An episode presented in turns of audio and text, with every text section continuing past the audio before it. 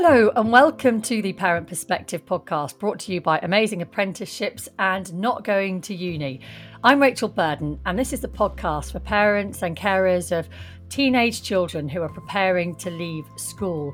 We're bringing you all kinds of advice on a whole range of options for your child, from apprenticeships to trainee schemes to work experience to T levels. And the whole idea is that we give you information you need about how to fund your child, where you can get advice and support from at what can be a nerve wracking but really exciting time as well. The first three episodes of this series are now live, and you can find us on the Amazing Apprenticeships website, wherever you get your podcast from, and you'll see us on social media as well. Coming up then in episode four, with so many options available for your child post 16, why is it so important for you, the parents and carers, to keep an open mind when it comes to their future? I'm going to be talking to Jill Eaton, who set up the training provider Sporting Futures back in 2011 to create opportunities and raise aspirations through apprenticeships. She's a mum of four, and she's made sure that her own kids weren't pushed down one route, that they had plenty of options open to them. And my second guest is her son, Tommie. Tommie worked in education himself, but then in 2019 set up his own company, Bambuu Brush, with his partner, Rebecca. Jill and Tommie, a really warm welcome to the pod. It's brilliant to meet you both. How are you? Thanks, Rachel. Good to meet you. Yeah, good to meet you.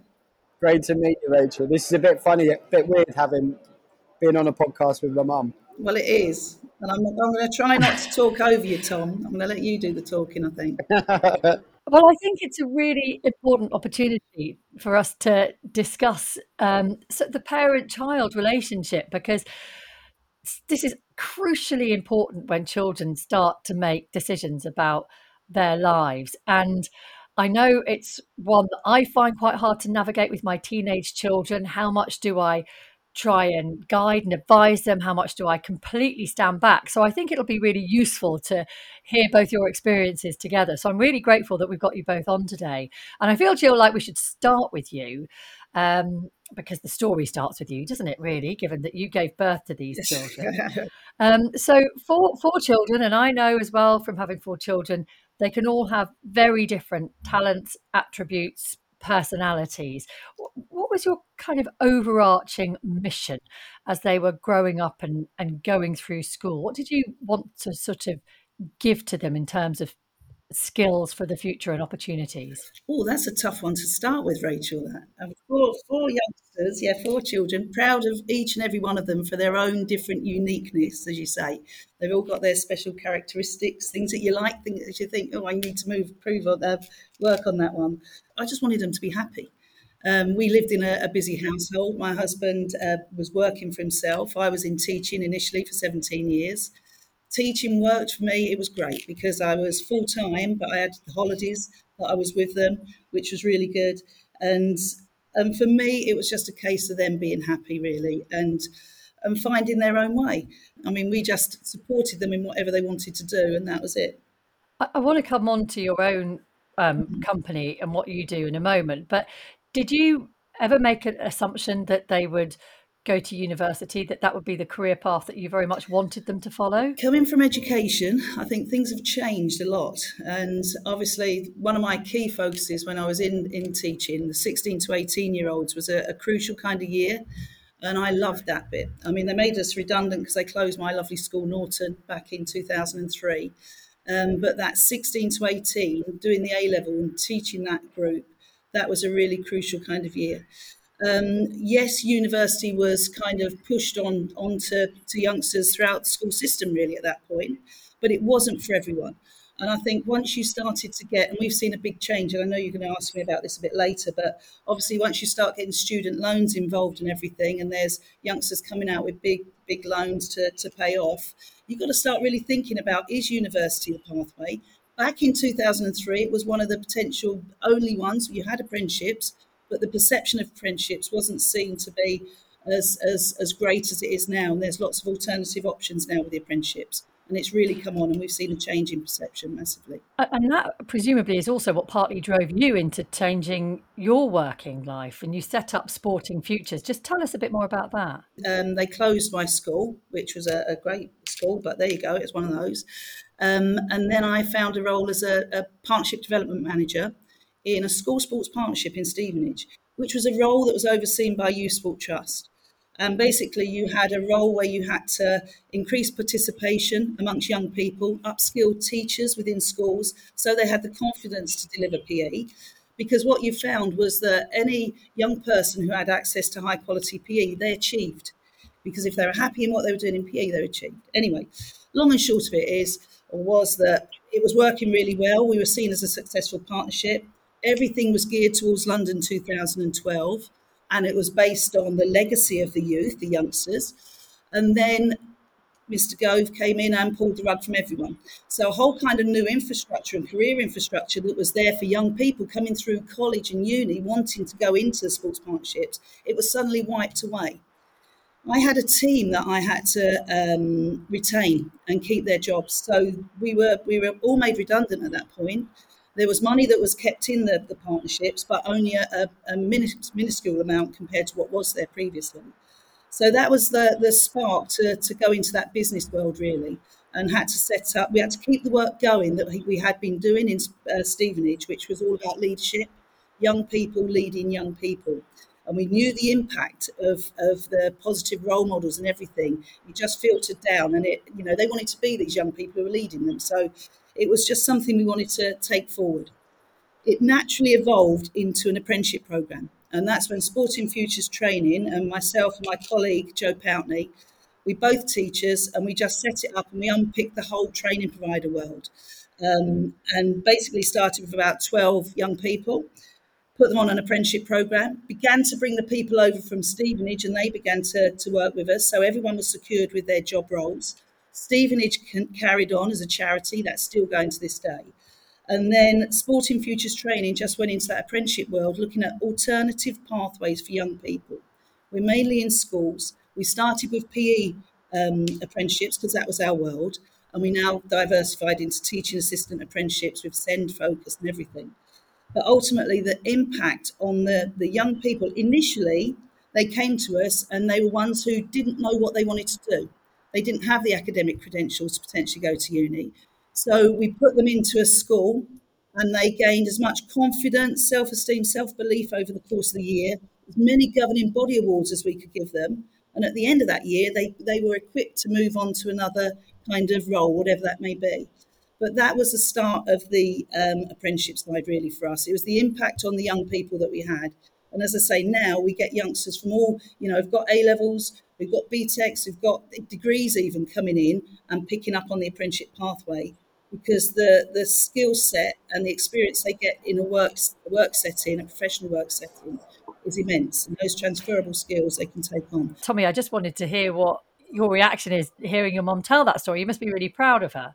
Oh yeah, I'll get I'll get emotional about it. I mean, I know I'm making mum emotional about it, but it is genuinely what mum what mum has done in specifically initially Stevenage and then Hertfordshire and then nationally is bloody amazing. And the impact, it's, it's the ripple effect of the impact that, that mum has made on people's lives. It's, it, I'll, I'll end up welling up, but it is. And you, and you see people, you see youngsters who have come into the apprenticeship program who didn't have that confidence and now they've come out of the apprenticeship program they've been employed by that school and then they're creating their own impact within that school It's immense. And it's something that, yeah, is bloody incredible. It's about the people you've got around you. If you've got a team around you and everyone believes in that one common purpose, then you can achieve. Um, I've been really fortunate, along with with Joe, uh, business partner, that we've had a team who really believe in those young people. And it's individuals now, it's not just young people because we've got more experienced individuals coming to us and everything. So it, it, it's about the team around you. And I'm very fortunate that we've got that real loyal team who get it and see the impact really. Tommie, for you then, and, and you run your own business now, which is really interesting, and I want to hear about that. But I guess you were coming to the end of your early kind of school life as your mum was setting up this business. So it must have been quite a busy time in, in your household. But did you have a clear idea of what you wanted to do when you were 16? I yes, I did, um, which was probably not not um, that is quite rare, really. I always wanted to be a PE teacher, really. Kind of, I wouldn't say following mum's footsteps, but sport was everything in in our household, and um, and I always wanted to be in PE. I, I, I, I, it's where I felt most comfortable standing in front of young people or, or, school children delivering sport. I, it was all I wanted to do. So I, looking back, maybe things would have changed, but it was kind of a natural progression. There wasn't, I didn't feel that there was kind of any force going to university. There was just kind of a natural, I knew what I needed to do to achieve what I needed to do essentially, and university was the the only way to get there. And I think, but looking back now at the apprenticeship side, that wasn't available when I was at 17, 18. Whereas now, I would I would have 100%. I wasn't the most academic. I, I had to work to get my academics, but I probably through mum, I was quite. It was quite natural for me in regards to the the delivery side. Um, and we were always around people who coached a lot, and we were. I was in high level sport as well, so it kind of that side was fine. But the academics, I would have hundred percent gone down in an apprenticeship route. There's, there's, there's so many more benefits. Mm. Uni for me, looking back, I've got a a big debt and but I had a good time. What's key here is and, and that's why there's a bit of noise behind you at the moment because um, you're at a conference so you're there representing the, the business mm. that, that you have set up now but you're sort of career path took quite a few twists and turns after that point, didn't it? Yeah. So I came out of uni, always wanted to go into teaching. Unfor- well, I, say unfortunately, but a couple of weird things happened with with with courses I was I, I went on, and then opportunities stopped. So at the same time, Sporting Futures was growing, and I kind of came in with to Sporting Futures as a as a tutor and as a mentor, um, and worked with Mum for two years, which was amazing, um, and yeah, it was it was amazing to kind of look up to see mum in in a professional light and see the um, how much respect she has in in PE and school sport. Um, and then after that, I went on a three month backpacker trip, which was initially supposed to be three months, and then I was going to come back and then go into um, teaching or go, possibly go back into with Sporting Futures. Um, but yeah, that three months in Asia and, and Australia kind of took the rug from underneath my feet and threw everything else up in the air. And I was, uh, my eyes were, I say this in the nicest possible way, my eyes were open to an, uh, another way of life. And I think I was very set in how I was. I knew what I wanted. Um, and I thought I was very head, well, I was very headstrong but going to live in Asia and um, it, just experience different people and different cultures and different, just generally dis- different to myself. I fell in love with it, and then yeah, that three months turned into six years. So, and then spent a lot, spent a lot of time in Asia, and I spent a lot of time in in um, Australia, and then worked specifically in the hotel, the, the, the travel industry, really, all around promoting um, travel and I genuinely believe that travel is the one best thing in the world. I think it's what everyone saves up their money for to go in retirement or go on holiday, and it opens your eyes. It, it, it gives you a new perspective. I fell in love with that, and my roles were all around kind of the marketing side of promoting travel, specifically in Asia. Um, but then what I started to see was, although I'm taking photos and content of the image on the right and this beautiful um, beach or whatever it was, I was ignoring the left side where plastic pollution was just completely destroying one the beauty of of these incredible places, but what I started to see was how it was impacting people in these lower socio-economic regions of the world across Asia. And there's we've got there's stories of I speak to elders in communities, and they there's no waste management disposal system for plastic. So the communities burn plastic and then they, they don't directly link it, but the children in that community have nosebleeds and have headaches because they believe the toxicity of plastic in the air. So all of these things kind of amalgamated and then started to work with companies around more sustainable sustainable practices. How can you engage um, making sure local people are employed in, in hotels, organising big beach cleanups. Yeah, from that, wanted to be, I say selfishly, that's not the right word, but wanted to create that impact from, a, from my own business, probably being inspired by mum and, and dad, that my dad also has his own business as well. So it's kind of a natural progression. And then, yeah, we launched in 2019, a uh, bamboo toothbrush company with a big goal of hashtag 1 million by 2020 to inspire a million people to make the switch from a plastic toothbrush to a bamboo toothbrush. Run educational workshops in schools, which kind of links in what I was saying earlier, It's where I feel most comfortable. I love going into schools and talking about what I'm passionate in.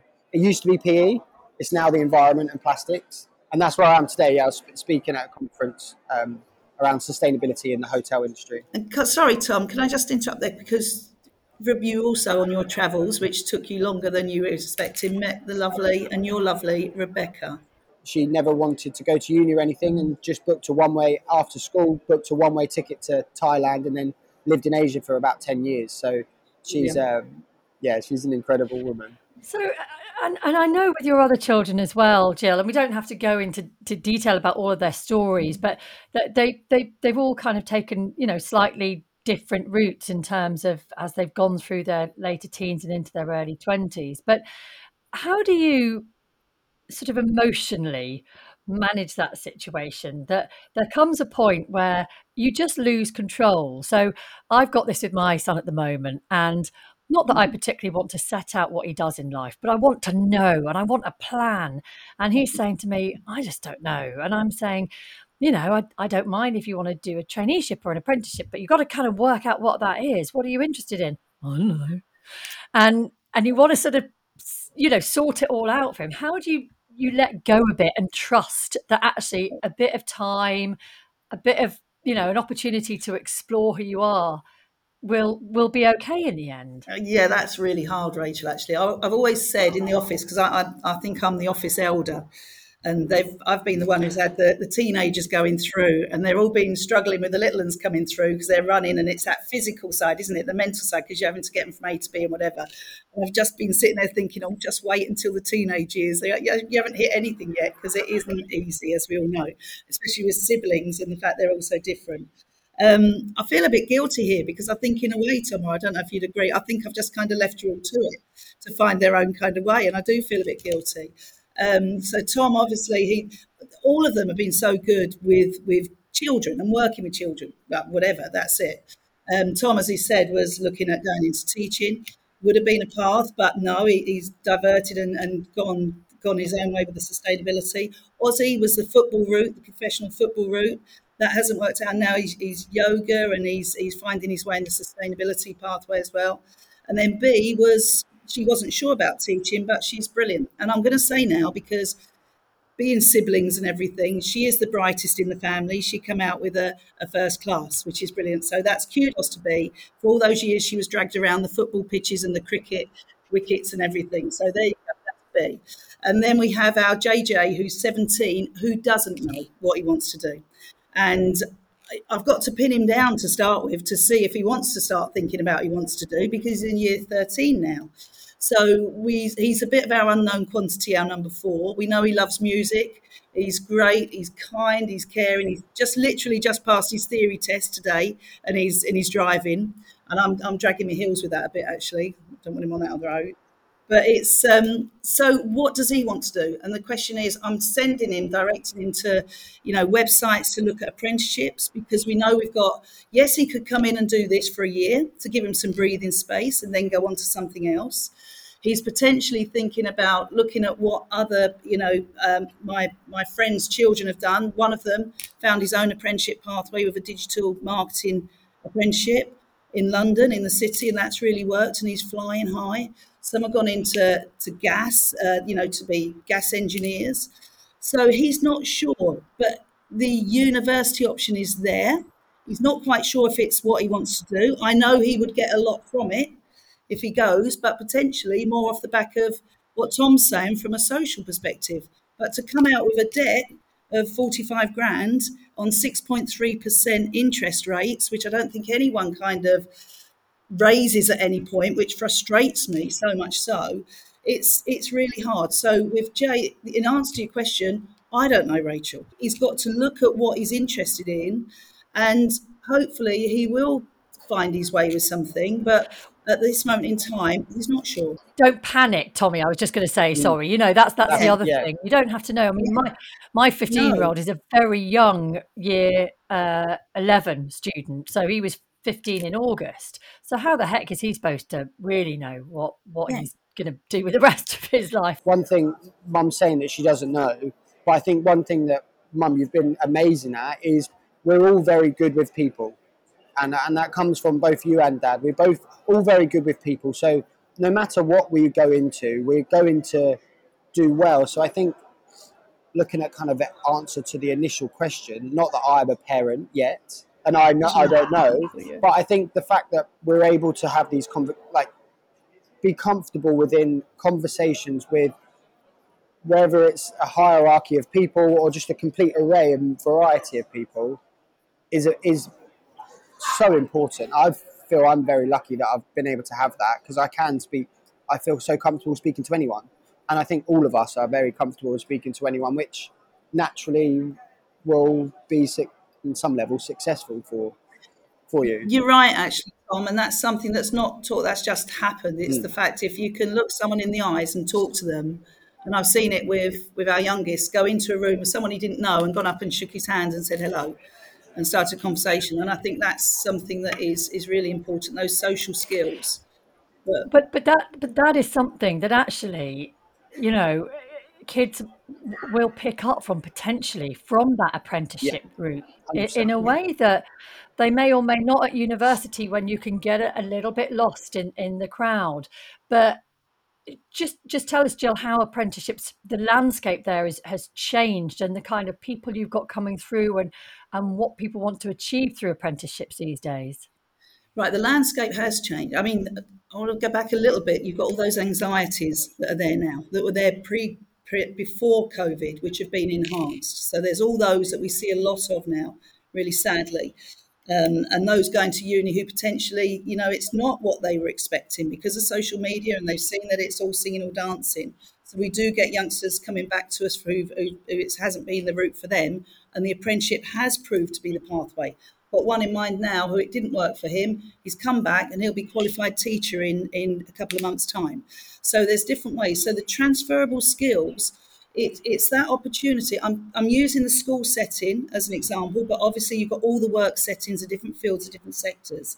It's the working with uh, other people. It's the the relationship building, the positive relationships, dealing with that person who's been in the trade for so long, and you've got to negotiate how to communicate with them because potentially they're a bit negative at the start or something. So all those life skills that the apprenticeship really does so well, the work based learning that takes them on and allows them to achieve.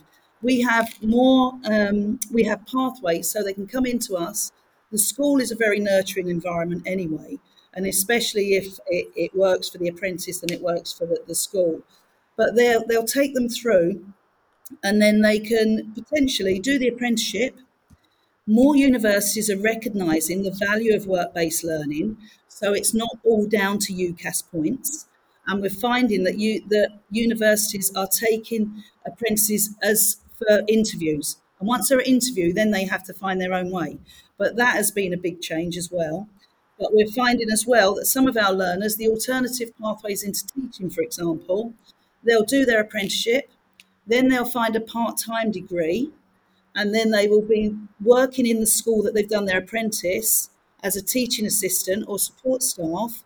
So they're earning whilst they're doing their day release at uni, which brings with them, you know, a six grand price tag as opposed to a nine and a half grand. And at the end of that, there's potential for them to go into that school if that's the way it all if it all works for them as a teacher.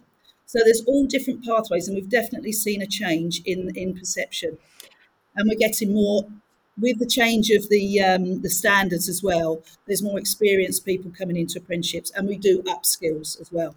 So looking at your teaching assistants, upskilling and that sense of achievement and attainment is is immense. It's a motivational, internal motivation. It's massive. And I think a lot of people sort of assume that you need to go to, to university to experience a kind of um, a period of, of growing up and finding yourself and having this incredible social life. But Tommie, your own life experience um, suggests that there are many different ways of doing that. Um, it might be that you got that at university, but I wonder if you did a lot more learning actually when you were traveling and spending time in all those different cultures and all those different countries. Hundred percent, and I, I'm a the biggest advocate for travel. And in some respects, when I think 18, 19, young people are a bit too young to travel in some respects. Depends on their level of maturity and confidence. But I think as you go into your 20s, just being ex- exposed is the wrong word, but be, being around different people, I, I think, and different cultures and different ways of thinking and different, it, it kind of calms you and I think in the UK, especially, we live 20 minutes from London. It's very busy, and and this there is pressure, and naturally there's friends who go into London and they earn a lot of money and they have this roller coaster of a life, and it's great. And there's all these pressures externally, but I think travel just helped me clear some of that, just opened options, uh, and I think nowadays I would advocate for anyone to go travelling at, an age in which they feel comfortable travelling with a group of people. University was great; it was fantastic, but I think I was quite confident at before going to uni. So those independent life skills, I kind of, mum would probably say different, but I, I kind of knew what to what what to do, how to wash, how to cook, everything. But some people don't, and that those are invaluable. Going back to what um, Mum was just saying, I'm just, I was just listening to a, a talk today, and um, they had the, the CEO of Accor Hotels was talking about the, how the landscape in business and employment has changed. And before COVID, people were looking for careers, uh, and they were going into a career expecting a nine to five full time job. Hospitality specifically, they're now looking at they've opened up the flexibility of everything and looking because they into like two or three days a week, and that's still being some level of a career for people. But they know that young people want to have kind of a flexibility around what they ha- what they do. So it might be that they work within hospitality or within their roles for two or three days a week. They might work at a coffee shop because they want some they want some lower stress level jobs for another two days a week, or they might have their own side business or something else happening one day a week. So it was just really interesting listening to that from a Accor Hotels, one of the biggest global hotel groups, and from the CEO explaining that hospitality itself has been kind of decimated through COVID, and bringing those people back into employment is really hard, especially in the UK with, with what's happened with Brexit and a lot of uh, European um, employment. Um, but just hearing it to see that people are more open, a bit more flexible, and businesses are more flexible about their recruitment of people because people want that flexibility. There's no right and there's no wrong way, is it? It's so different. And and looking at, at my guys coming through now, they're the world out there is is so different with the hybrid learning. They're going in, they're looking for jobs that have got you know working from home and whatever because they can because it's just completely changed. We see a lot of our apprentices coming through, who are that 16 to 24 age group, and the anxiety is because they don't know what they want to do. And the fact that they've actually secured that job for that year, two years as an apprentice is immense. And when they're mm. together, I'm trying to say to them, don't worry, it doesn't matter what you've got this time. You gain what you can from this experience. Some of you may want to go on the pathway into teaching, but if not, take those transferable skills and look and see what those next steps are. But don't panic and don't worry because you're young and that's it. And for me, it's all about lifting their heads up so they can see what opportunities are out there. That is that's such valuable advice, Jill. I can't tell you. Um, and I was going to ask you what advice you have for parents, but I really want people to take that message away from this, if they take anything away from it.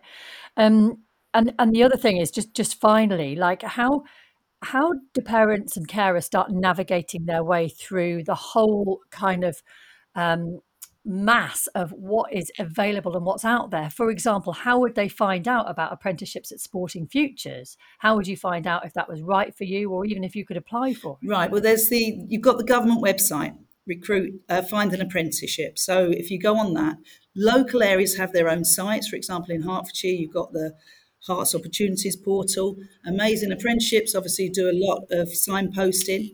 Um, so you you go onto you've got the not going to uni website, so it's all there on the on the websites. Um, our one would be a case of going to our website and everything's on there, and then it's a case of attending information evenings and everything.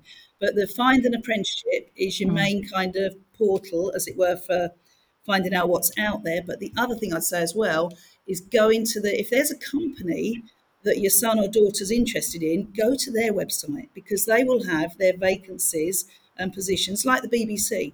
You know, you go on there and you'll see what opportunities are coming up, whether it be, you know, graduate programs or apprenticeships. But we know it's really hard. It's it's all about networks, isn't it? Tom, I don't know if you'd say anything different being out there in the wide world. Um, yeah, I just think go to go to the businesses. I think go to the businesses, see what opportunities there are, and I, I think the big big thing that Mum's touched on is then those transferable skills. I mean, as a parent, I'm not a parent yet. I'm actually Rachel. i have got six six weeks that six. Mum's going to turn into a nanny. Um, so a nanny. Oh, how exciting! Yeah, all excitement. So um, some Dubridge House. I'll, I'll be listening to this podcast to get some lessons. Um, but yeah, no, it's just them transferable skills are so important, so important because you can just take them into different sectors, and then and then as you go, that pressure's alleviates, and you'll find naturally you'll just find something that people are, are passionate about or have got an enthusiasm about, um, and that's what. Not saying I'm perfect example, but I just think I've done. I think I worked out. I have. I've had over forty different jobs in my life. I've just. I've done so many different things, and I've done okay in them. I, yeah. I, and it's I'm lucky that I've got those transferable skills. Yeah, look, I think I think you can feel very proud of Tommie, Jill. I think Tommie can feel very proud of your mum and everything that your family's achieved. And I think the key messages are: don't panic. Remember that all these opportunities provide valuable skills that can transfer, and life will bring many different opportunities. And just because you set off on one route doesn't mean to say that's the route you're going to stay down. And I think that's really reassuring for parents and carers who are slightly to, on the brink at the moment of, of making decisions with their children or their children making decisions. Listen, thanks so much to both of you. It's been really, really thank interesting you. and inspirational to listen to. We really appreciate it. No, thank you for being on. And thank you for listening to this episode of The Parent Perspective. As always, we're keen to feature as many parents as we possibly can in this series. So if you want to get involved or if you have any questions at all that you would like us to answer, then you'll find amazing apprenticeships on social media. That's at Amazing Apps UK or find Not Going to Uni, that's at Not Going to Uni, uh, on any social media platform and just use the hashtag parent perspective. Thanks, we'll see you next time.